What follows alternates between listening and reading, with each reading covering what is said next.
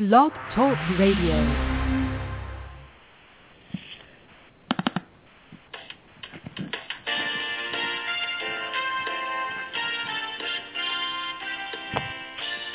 Good evening and welcome to the Coffee Klatch. The Coffee Klatch and Special Needs Talk Radio Network feature outstanding programming for the special needs community. Our team of hosts provide educational interviews. Our shows are not designed to provide listeners with specific or personal medical, legal, or professional service or advice. Parents of children with health issues should always consult their healthcare provider for medical advice, medications, or treatment. Any show discussing rights and law for special needs children and special education are presented as general information and not legal advice. Special Needs Coffee Klatch Limited does not promote any host or guest's individual practice, programs, treatments, or products. We thank you for joining us and are proud to provide excellence in broadcasting for the special needs community. And now, on to the interview.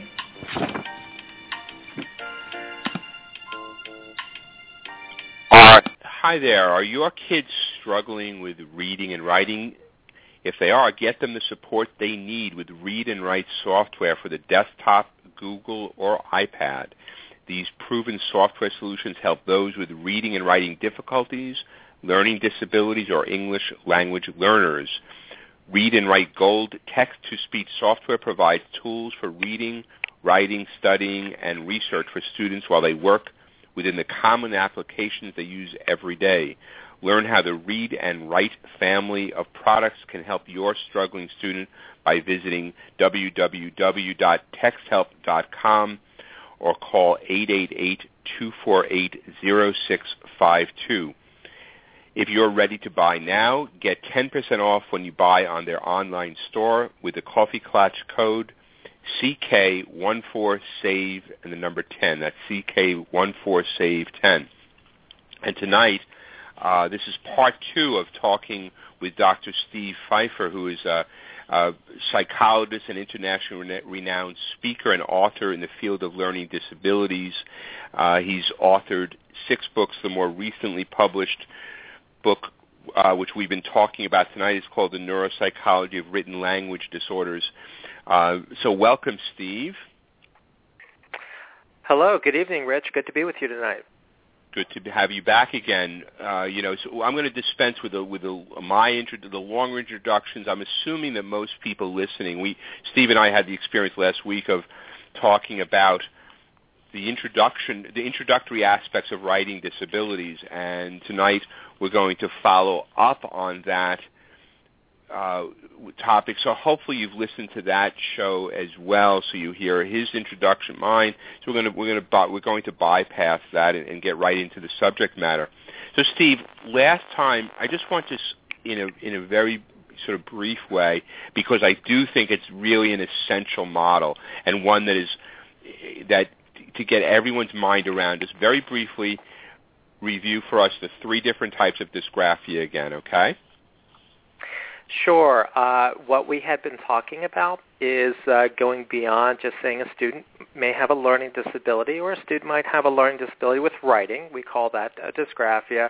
But which subtype? You know, where where exactly is the breakdown? Because that will help us really um, inform intervention and, and, and individualize interventions if we can get to the specific subtype we talked about uh, the first one, basically a, a, a graphomotor dysgraphia, meaning the problem with writing is more just motor skills only, hard time manipulating uh, manipulating a pencil, a fine motor type of issue with letter construction. Uh, the second type we talked about, again, big name here, dyslexic dysgraphias, which is at the end of the day a problem with spelling. Your core issue is dyslexia. You struggle to read. Usually you struggle with reading because you have difficulty decoding the sounds. And if you have a hard time reading by sound, you're going to have a hard time spelling by sound. So you're going to leave out and omit a lot of uh, uh, sounds that you could hear in words. And, and within um, the world of dyslexic dysgraphias, there's different variances that we talk about, different types of spelling miscues, but at the end of the day, it's a spelling issue.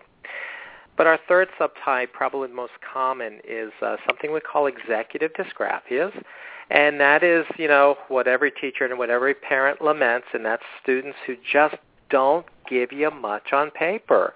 Um, the problem, it's called executive dysgraphia because we have issues with our executive functioning skills. That's how we self-organize and plan what we're going to say and verbal information to get down on paper. And these kids might talk uh, a real good game in, in classroom discussions, have a lot to offer. They get back to their seat and uh, they just don't get down uh, very much on paper. And it, it it would be easy to say, well, it's just a lazy kid. They're not really trying. But when you dig a little deeper, I mean, task initiation, coming up with a game plan, a strategy to organize your thoughts, that's all under this big umbrella we call executive dysfunction. And I think a lot of our, a lot of students with attention issues might, you know, fall under this latter category of an executive dysgraphia. Now, so many of the kids that I see, I explain to parents, and I also mention it in my book, the idea of the soup pot theory of everything. that, you know, you have a helping of dyslexia mixed in with a dash of ADHD and maybe some fine motor skill difficulties, and you've got yourself a whopping writing problem. Could you comment on that?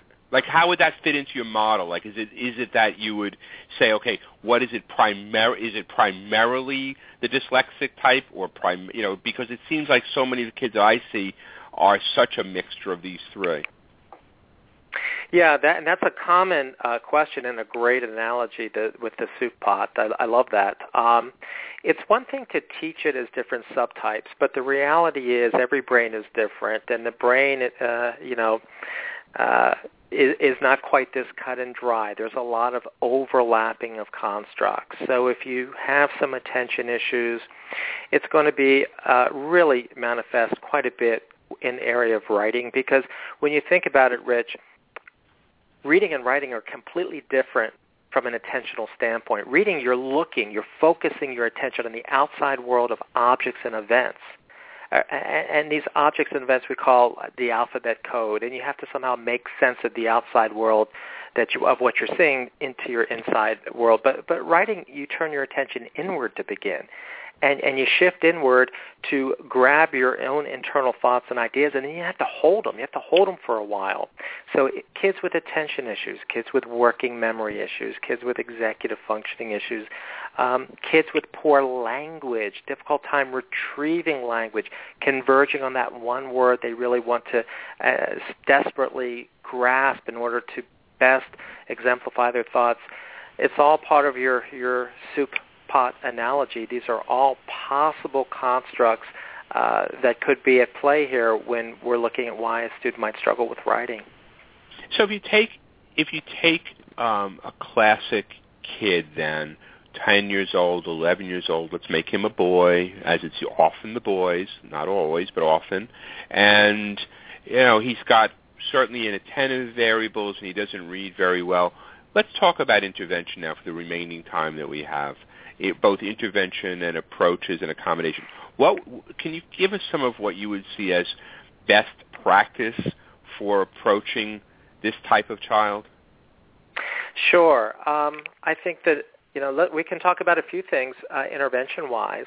Um, kids and, and, and adults too, but especially kids, there's this feeling that I've got to get it perfect up in my mind, and then the writing process, you know, then I just spit it out on paper. And the first rule of thumb is no, that's not how we approach writing. The first thing we have to do is organize those thoughts. And if you're struggling to self-organize those thoughts, see, writing is going to be a process. We're going to go through this a few times. And the first thing we're going to really do is what, you know, many teachers are familiar with, and that's a graphic organizer. So let's just brainstorm. Let's make some. Let's start the writing process as just making lists uh, and we're going to self-organize them on paper if you struggle to do it intrinsically. And if we're going to write about uh, your home state of New Jersey, well, let's let's make a list of all the cities, all the sports teams, all the politicians. Let's start making lists, and we call that a graphic organizer. And now, would you also put you would also put that in terms of webbing, maybe uh, mind mapping, that kind of thing, Steve? Yeah, that's even better uh, because when you use webbing and when you use mapping, now you're you're interjecting sort of a visual image of how these lists of things may go together. And it's a great way to assist uh, organizing our thoughts. Um, so, so those organizers are, are pretty important. The second thing that teachers, and when you look at the research on writing and you say, well, what's, uh, you know, reading, there's a lot of different programs. We can rely on, you know, the Lindamood system, the Orton Gillingham program, or Read 180. There's a lot of different programs, but with writing, it's more strategies. And when you look at the research of, gee, what strategy seems to, to we get the best bang for our buck, seems to be the most effective, it really is centered around teaching kids how to construct a topic sentence. So those lists of items you made, we're going to um, begin to organize those lists with a general or topic sentence so we can get into the habit that paragraphs flow from general to specific. And it's really learning how to summarize and organize and develop a topic sentence as pretty much the number one strategy to jumpstart the writing process. And that and that taps right into one of my, you know, I, I can go into my own uh, rants at times on in the field. And one of my rants, I think, is is the one on this practice that I see done over and over, which is open-ended writing. You know, coming in off of the weekend or from the snow day yesterday, write about the snow day. Now, for 60% of the population, Steve, they off they go. You know, they write about the snow day and you know, dotting their i's, crossing their t's, and but it's for the ones that you and I are concerned about. Those kids don't know where to start. It's too much for them to do. Eh, there, there's too much of a load, frankly, on their active working memory and their executive function. And I would like to see if they just focus on one good paragraph, maybe one good paragraph, and exactly like you're saying, around the topic sentence and a few supporting ideas. Get them to master that first before doing this larger essay. But I don't know. No one seems to be listening to me, Steve. I'm listening to you, Rich. And so I'm, Thanks. I'm, I'm here on my side. I've got an N of one. I've got an N of one out there. Thank you. Yes, I'm saying go, Rich, go. Yeah, I mean, obviously the the the most challenging thing to us, really to a student with writing issues, is to give them a blank sheet of paper. I mean, that's just overwhelming. Right. It's it's, it's overwhelming. Just the blank sheet alone. Yeah, you you really need uh, some good uh, because th- that scenario you gave lacks structure. And mm-hmm. kids with executive functioning issues need that external structure to help them organize and plan for this task. Um, it's just too open-ended for them, and, and um, they're really not going to get much down on paper. It's it's funny, you know. You would you would know this test that I give. I give the violin card from the TAT, Steve. It's an old proje- psychology projective, and it's a wonderful it's great for getting a writing sample. It just generates a lot of good stuff, you know. So, but I'll tell the kids that don't know how to get started. I say, look, how about if you say, once upon a time there was a boy, and then I can they get started. It's like, oh, oh, okay, I could do that, and then all of a sudden it kicks in. That little bit of a structure cues them in, gets them started, and off they go. Yeah, it's a wonderful strategy, um, and and that's what they need. Um, because task initiation is is really difficult for kids with executive functioning issues and that that type of story starter is so helpful to get what I call that cognitive inertia rolling because usually once they can get that first step which you help them take then they can get into their their piece um, there's there's another strategy that's really helpful. Uh, the one you gave is great for the front end. I'm going to give one for the back end of writing. And that's when we're all done. And what I see quite often is teachers saying, all right, go double check your work. I want you to proofread it. We shouldn't be saying that to kids. We need to develop them because they're going to make the self-same mistakes again. What we like to see is kids be directional proofreaders. So we have a little strategy. We call it the COP strategy, C-O-P-S, little picture of a police officer. And what the COP strategy is, is we want you to go proofread for all the capitalization errors. So we're going to be directional proofreaders. So all I want you to do is look at the first word of each sentence, make sure it's capitalized. Child then turns in their paper. You say, no, no, no, no. Now the O for COPS is going to be for organization issues. Make sure where one paragraph stops in the right place, the next paragraph starts. Then we're going to proofread a third time for punctuation errors and a fourth time for spelling miscues. COPS, capitalization, organization, punctuation, and spelling. Here's the challenge for all the parents and teachers. It sometimes can be very hard to convince a child that it is so much easier to proofread four different times, only looking for one attribute each time, than to say, here, go proofread it once, looking for four attributes all at once. That's very, very difficult. But uh, directional proofreading is, is sort of the direction we try to go with kids. Boy, I, I just want to say that I think that's an absolutely wonderful strategy. And I think that I agree with you that the challenge would be, oh my God, I have to do it again. But if you get the kid trained into kind of understanding what he's looking for, then it gives them again that word which I, you've said, and I, I agree with the structure that that you're providing with executive functioning they don't have internal structures. What you're trying to do is build in the structures and that cop strategy sounds wonderful. Parents if you're listening out there teachers boy write that one down. I'm going to reinforce it before the night's done. That uh, so far we've got four great strategies. Do you have any more on in your uh, toolbox? We have a few there. Um, one of the things, how about we talk a little bit for maybe older kids, uh, high school kids, or maybe even kids uh, making that transition to college. Um, I think we're really fortunate uh, with writing uh, for the older students to rely a little bit on technology. And uh, Rich, maybe when you and I were in school uh, and note taking was, was, was difficult, we might bring our, our tape recorder into a classroom. Well, those days seem to be long gone. Um, there's a very nice device called the Live Scribe pen, which looks like a regular pen but can really assist with note taking because there's a little chip that's a tape recorder that will record the lecture. And then you have special paper that you can write on. And let's say, you know, I'm running my mouth and people might be taking notes. They don't want to jot down everything I'm saying. So maybe they just write down Steve Feifer interventions. Well, later on, what you can do is take your pen and just tap that phrase, and it will go right to the, this part of our discussion where we're talking about interventions.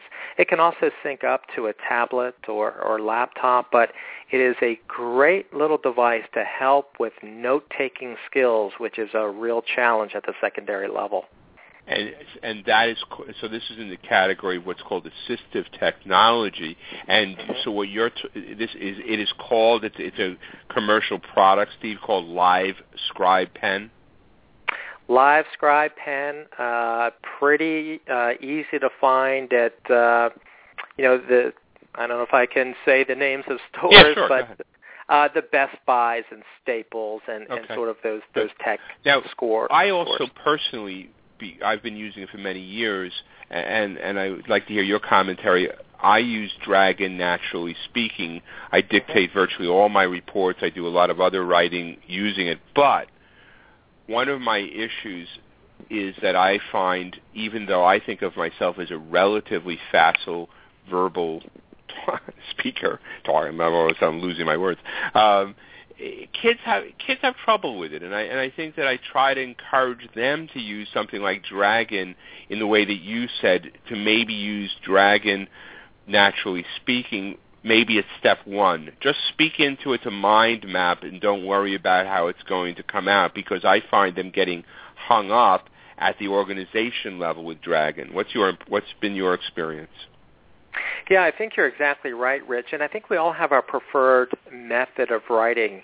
Um, to be honest, I personally have tried early in my career to dictate reports, and I just couldn't get the hang of it. Um, for me, I compose better on a on a computer. Um, we all have our our preferences, but I like what you said about using Dragon in the front end of the writing process voice activated software, hey, let's get it out there. We're going to, writing is a process. We're going to come back and fine tune and revise it. Um, so I think it, it certainly has its place. We definitely talk about some of the Kurzweil technology, which includes this, these voice-activated software options. Um, we like it very much for subtype 1 for kids who either have some a lot of graphomotor problems and have a hard time getting their thoughts out through paper and pencil transcription. I think there's definitely a place for that. Um, in, in, in the discussion of technology, and, and we're scratching the surface, but something that I like very much, I see at the schools, uh, programs, uh, uh, inspirations would be one. And these are um, programs that help kids with the graphic organizing and visual webbing techniques that you described a little bit. But they also have word predictive software, and you know, for kids who struggle, uh, you get into the writing process, and a little bubble on the screen will have a few words that the computer thinks you might want to consider when you're writing. Uh, it tries to uh, sort of uh, think ahead and, and do the retrieval process for you to make it a little easier. You just pick from these words which one that might best convey your thoughts. So there's even there's even software that does the verbal retrieval, word predictive software. Now, yeah, we've used inspiration software. There's a, a person named Jesse Berg who uh, has a, program. Uh, his his uh, practice Visual Leap, and he has used Inspiration software at our center in the past. It's, it is a great program, and and I, is, is is that word predictive software a part of Inspiration as well, or is that a separate kind of program altogether? It, it's a part of the Inspiration, and I think for the very uh, the younger kids, they call it Kidspiration for right for Kidspiration the exactly. Yeah it's a it's a great way to to have people. I've used it for organizing my thought process for any of my writing. I use inspiration as well.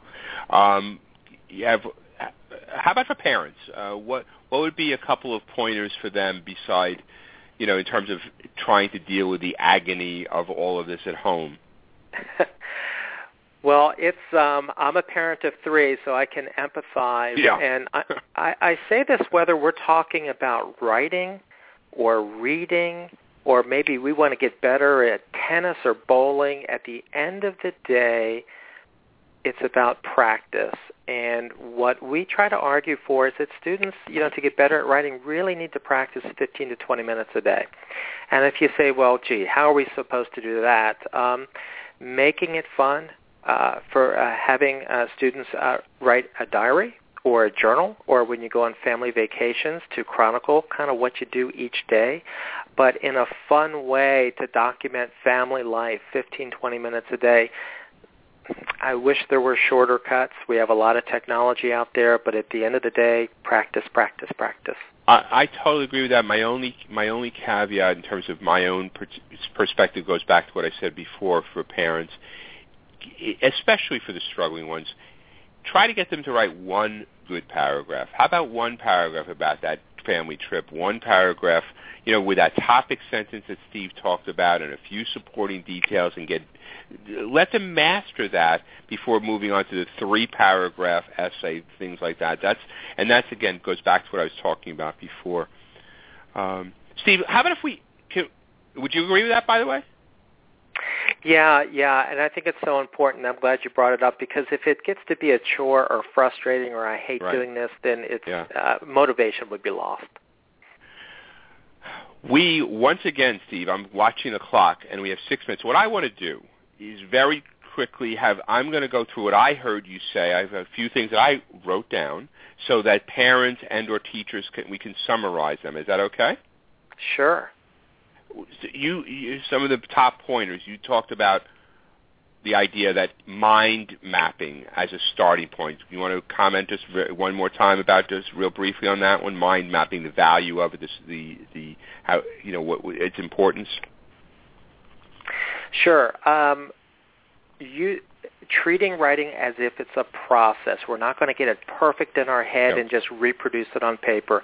We're going to start out by by organizing our thoughts by making various lists depending on the topic, and then these webbing techniques are ways we can yep. connect the different lists. Right, and then we talked about, which I kicked in with the idea of the story starter, which you, you know, you that what that does, as I understand it, as I heard you say, it provides a, a kind of kickstart, a little bit of a structure. I think sometimes a lot of the kids, especially with that third style, the executive dysgraphia, they have trouble with the the kickstart, the initiation. Yeah, so you give them a little more structure, a story starter. Uh, I, I I call it cognitive inertia. Get get them going. You take the first like step, that. they'll take the second step. I like that, folks. Cognitive inertia. I think I have a lot of cognitive inertia, Steve. I'm not sure how to overcome it, but I'm working on it. well, it bodes well for this interview because it's getting me rolling too. yeah, we're both going to get off the phone, get off, and start writing. Um, then your third point, you talked about back end strategy. Comment on that one to summarize. Yeah, so sort of at the end, we don't want to just say, "Hey, go," uh, you know, go proofread this. Um, we want kids to be directional proofreaders, tell them Yeah. what to proofread for, and get into the habit of proofreading multiple times. So that's why the COP strategy, four times proofread for capitalization, then organization, then punctuation, then spelling. Yeah, I think that's a, just a great strategy. I mean, just these three alone would really help a lot in terms of the writing process. And I, t- we both talked about trying to limit, which I, you know, it's one of my big uh, pitches to to try and limit writing to maybe one paragraph, at least in the initial stages. To get, whi- whi- which is I'm I'm I was bouncing off of your notion of the topic sentence. Yeah, and and I like what you said. You know, let's keep our frustration level uh, tolerance, uh, uh, frustration levels down. Don't expect kids Yeah. to be writing these three-page essays. Um, one one last one I can throw out. We haven't chatted about, but some kids struggle with the writing process because they have a hard time sequencing their thoughts. And uh, quick little exercise, uh, a language scaffolding exercise. A lot of speech and language therapists will do this. Is sometimes just putting sentences out of order and having children uh, stitch them together in the right order so it constructs a paragraph that makes sense. And the key is always to learn how to recognize that topic sentence and that paragraphs flow from general to specific because once they can recognize the topic sentence, that's our first step to being able to craft one independently. Great. That's a that that's a great strategy. And then you also talked about um, for older kids the use of some assistive technology. You talked about the Live Scribe pen as well as inspiration and kidspiration. So right, is any other older kid strategy you want to throw into? Well, and I think uh. I think you brought up the the Dragon that works very well for you, the voice activated software.